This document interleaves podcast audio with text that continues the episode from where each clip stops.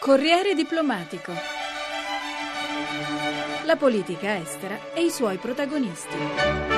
Corriere diplomatico è dedicato allo storico voto all'ONU che ha accettato la Palestina come osservatore Stato non membro, come il Vaticano. Gaetano Barresi. Sì, Gabriella, come sapete l'Italia ha votato a favore della richiesta presentata al Palazzo di Vetro dal presidente Mahmoud Abbas, alias Abu Mazen, una posizione che ha suscitato la delusione di Israele e l'entusiasmo di Ramallah. Lo stesso voto hanno espresso altri 137 paesi, con 41 astenuti e soltanto 9 voti contrari. Il ministro Terzi spiega ora cosa si attende l'Italia. L'Italia è fortemente convinta dell'importanza del suo rapporto con Israele e con i palestinesi. È un rapporto di amicizia con entrambi ed è una priorità eh, anche il rapporto con gli Stati Uniti. Penso che in questo momento sia importante porre l'accenno su alcuni aspetti che eh, da parte italiana e da parte britannica, soprattutto da questi due paesi all'interno dell'Unione Europea, erano stati fatti presente all'autorità palestinese, cioè l'impegno a risedersi mettersi al tavolo dei negoziati senza precondizioni, l'impegno a non utilizzare questo grande successo come un elemento che possa poi portare ad avviare procedimenti presso la Corte internazionale di giustizia, la Corte penale internazionale e anche l'impegno a vedere nel complesso delle risoluzioni del Consiglio di sicurezza una key fondamentale per portare avanti i negoziati. Quindi io insisto sugli aspetti positivi. La Palestina non è comunque diventato il 194 paese dell'ONU, è stato accettato come Stato non membro cosa che comunque ha fatto fare un salto di qualità alla posizione di Ramallah. Che succederà adesso? Chi favorisce questo voto? Cosa cambia nello scenario medio orientale? Abbiamo realizzato una serie di interviste, cominciamo con Avi Pasner, già ambasciatore israeliano all'ONU e portavoce del governo Sharon. Certamente noi avremmo preferito che l'Italia voti incontro però il problema è che all'ONU c'è una maggioranza automatica contro Israele, perlomeno 100 paesi,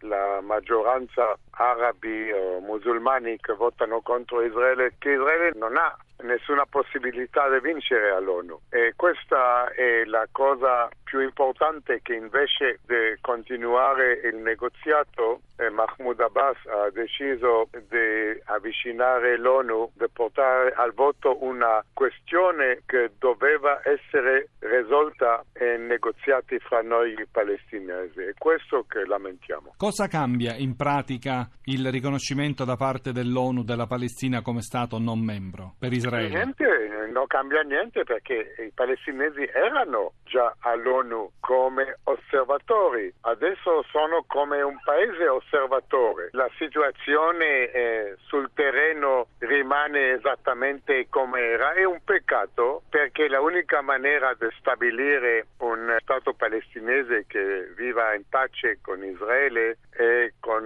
un negoziato con Israele. Questa decisione evidentemente allontana la possibilità del negoziato. Però adesso la Palestina può adire gli organismi internazionali dell'ONU, come per esempio il Tribunale Penale. Ecco, Israele è preoccupato da questa eventualità? No, non siamo preoccupati perché i palestinesi sanno che se loro prendono delle mezzi contro Israele, anche Israele prendere contro loro la logica e il buonsenso al finale vinceranno. Senta, ma realisticamente a Israele non converrebbe sostenere di più il presidente palestinese Abu Mazen che in qualche maniera si oppone ad Hamas? Senta, non posso più parlare, io ho un'altra intervista, lei mi scusi? Fin qui le ragioni, gli scenari israeliani. Ora sentiamo i palestinesi. Barbara Gruden ha intervistato l'ambasciatore a Roma, Sabri Attia. Abbiamo salutato la posizione italiana con grandi favore, l'abbiamo interpretata come un appoggio a tutti gli sforzi per la pace e per la stabilità della nostra regione. La posizione italiana non è una posizione nuova, questa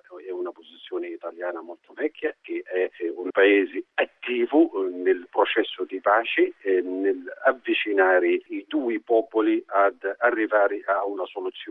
Questa decisione italiana veramente favorisce questo processo di pace e favorisce il riavvicinamento tra il popolo israeliano e quello palestinese e tra i due governi a riprendere negoziati veramente per arrivare a un accordo definitivo. Ecco, in Europa ci sono posizioni diverse. Lei come interpreta questa diversità? Germania e Gran Bretagna si astengono, altri che votano contro? Noi rispettiamo tutte le posizioni e le decisioni di tutti i governi. Abbiamo preferito che l'Europa veramente che ha un ruolo economico e morale in tutto il mondo, in particolare nella nostra regione, avremmo preferito che l'Europa prendesse una posizione unica, ma si vede che alcune valutazioni per alcuni paesi eh, hanno portato a questa posizione. Speriamo nel futuro che questo non possa essere un ostacolo ostacolo o un impedimento a essere coinvolti attivamente eh, nell'aiutare il processo di pace. Molto difficilmente ci saranno negoziati diretti, l'autorità nazionale palestinese per ogni contenzioso si rivolgerà all'ONU, la comunità internazionale invece di parlare con quello che dovrebbe essere il suo interlocutore naturale oppure diretto, insomma, che è Israele. Ricordo a Israele che da 60 anni occupa un territorio di un altro popolo. Ricordo a Israele che non ha riconosciuto mai nessuna risoluzione dell'ONU. Non ha mai applicato nessuna risoluzione del Consiglio di sicurezza, dove tutti hanno votato, compreso gli Stati Uniti d'America. Esempio, illegalità degli insediamenti, l'illegalità dell'annessione di Gerusalemme. Sono tutte risoluzioni dell'ONU, del Consiglio di sicurezza che Israele non ha rispettato. Abbiamo presentato la nostra domanda alla legalità internazionale. Non abbiamo convocato un'assemblea di partiti o di estremisti. Allora Israele se vuole essere veramente rispettosa per le legalità internazionali deve rispettare la risoluzione dell'ONU. E ora l'intervista a Emanuele Parsi, docente di relazioni internazionali all'Università Cattolica di Milano. Come sfrutterà il presidente palestinese questa vittoria dell'ONU? Credo che innanzitutto la utilizzerà per rinforzarsi sul fronte interno. Dopo la, i bombardamenti di Gaza, Abu Mazen era veramente, era veramente in grande difficoltà. Questo voto lo riposiziona come l'interlocutore della comunità internazionale nazionale e credo che la ragione di questo voto sia proprio questa, principalmente per i paesi europei. Chi favorisce questa vittoria? I moderati di Fatah? A mio avviso favorisce i moderati e in qualche modo costringe anche le formazioni radicali estremiste come Hamas a muoversi verso la posizione di Abu Mazen. Infatti questa volta Hamas ha applaudito alla decisione, mentre il tentativo di qualche mese fa aveva visto Hamas all'opposizione in principio, in partenza, per cui questo mi sembra una testimonianza che è Abu Mazen che ha portato verso di sé Hamas e non il contrario. Solo nove paesi hanno votato contro e tra questi gli Stati Uniti. La loro opposizione, tutta a favore di Israele, è isolata. Gli Stati Uniti sono isolati perché non riescono a esercitare un'influenza sul governo israeliano, sono in qualche modo ostaggi delle, delle decisioni del governo Netanyahu. E questo eh, di per sé non, ha, non, acuisce il pericolo della regione. Pensare che questo voto possa mettere a repentaglio il processo di pace è veramente un giudizio incomprensibile, anche perché dagli accordi di Madrid e di Oslo l'implementazione di stessi accordi non, è, non ha fatto un passo avanti sostanzialmente da parte israeliana da molto tempo. Per cui semmai questo voto chiarisce che la comunità internazionale è favorevole alla sopravvivenza nella sicurezza di Israele, tanto quanto è favorevole alla sopravvivenza e alla sicurezza di uno Stato palestinese. Grazie Barresi, ma intanto il presidente dell'ANP Abu Mazen ha chiesto a Israele di tornare ai negoziati di pace e fermare il progetto varato dal premier Netanyahu di costruire 3.000 nuove case tra Gerusalemme Est e Cisgiordania, un'iniziativa giudicata controproducente anche dalla Casa Bianca e che per Washington renderà più difficile riprendere il dialogo israelo-palestinese. Ne parliamo con l'ambasciatore Giancarlo Aragona, presidente dell'ISPI. Buongiorno ambasciatore Aragona. Buongiorno a voi. Allora ambasciatore, con questo voto si complicano o si semplificano i rapporti fra i due paesi? Questo dipende da come cosa, come evolverà la situazione. L'auspicio naturalmente della gran parte della comunità internazionale è che questo voto faciliti una soluzione pacifica e per più ragioni anzitutto consolidando eh, la leadership dell'autorità nazionale palestinese, sperabilmente anche avvicinando l'ANP e Hamas quindi creando condizioni migliori per negoziare con Israele. L'essenziale è partire con un negoziato. Qual è stato il ruolo di Bruxelles per questo voto al Palazzo di Vetro? Ancora una volta l'Europa si è espressa in ordine sparso con l'astensione di Germania e Gran Bretagna e il no di Praga. E beh, ancora una volta si è confermato che la politica estera comune è in, in grave sofferenza Tutto questo è molto triste perché l'Europa potrebbe far moltissimo, vi è molta domanda di Europa, eh, però vi sono grandi difficoltà a coagulare posizioni comuni. E a suo parere c'è stato un cambio di rotta nella nostra politica estera sul processo di pace israelo-palestinese con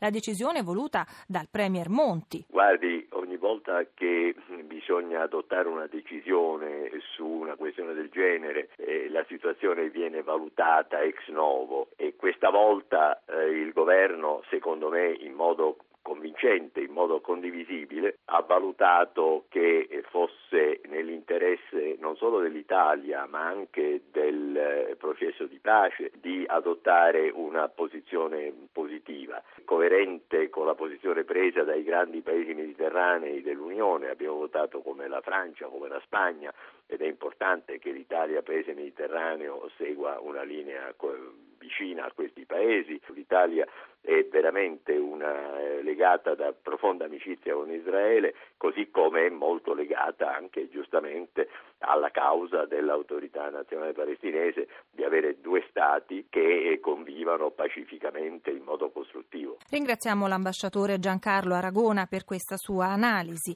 Capofila dei paesi solidali con i palestinesi è stata la Turchia che con il suo ministro degli esteri Davutoglu ha pronunciato l'intervento più vibrante, ma nonostante l'avvicinamento verso Hamas, i rapporti tra Turchia e Israele non si sono mai interrotti completamente, pur conoscendo i minimi storici nel 2010, quando militari israeliani uccisero nove attivisti turchi a bordo di una delle navi della Freedom Flottiglia. Sulle strategie che spiegano rapporti così complessi, Patrizia Alberici ha intervistato lo storico Claudio Vercelli, esperto di Medio Oriente. Credo che sia necessario ragionare ad ampio respiro, cioè vedere i mutamenti che sono in atto a livello regionale, non solo nell'area mediterranea ma anche in quella medio orientale. Qui i protagonisti, gli attori politici stanno svolgendo più partite eh, i cui esiti sono quindi aperti.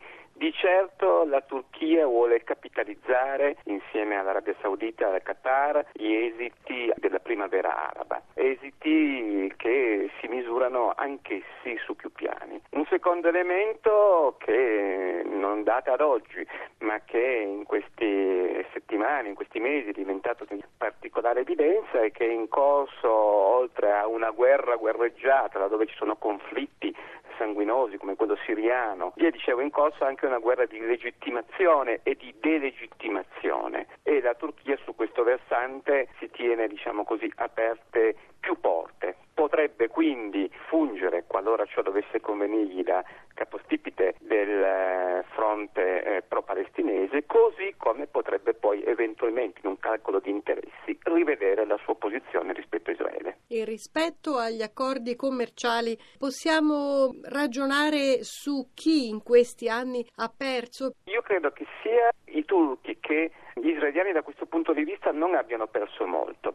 Sono due economie in forte crescita, seguono tre distinti ma hanno partnership commerciali, mercantili ad ampio respiro, eh, possono quindi permettersi in qualche misura anche temporaneamente di chiudere i rapporti tra di loro avendo compensazioni su altri versanti. Il problema è essenzialmente un problema al momento geopolitico più che economico. Quale sarà la collocazione dei due stati l'uno rispetto all'altro e poi di riflesso l'uno e l'altro rispetto agli altri protagonisti regionali. Allarghiamo lo sguardo proprio al quadro regionale. Quali sono gli interessi principali della Turchia? La Turchia guarda alla Siria. La Turchia ha fatto un forte investimento nella destabilizzazione del regime alawita del clan Assad pensa che destabilizzare la Siria sia il primo passo per contenere o ridimensionare o addirittura trasformare politicamente la presenza iraniana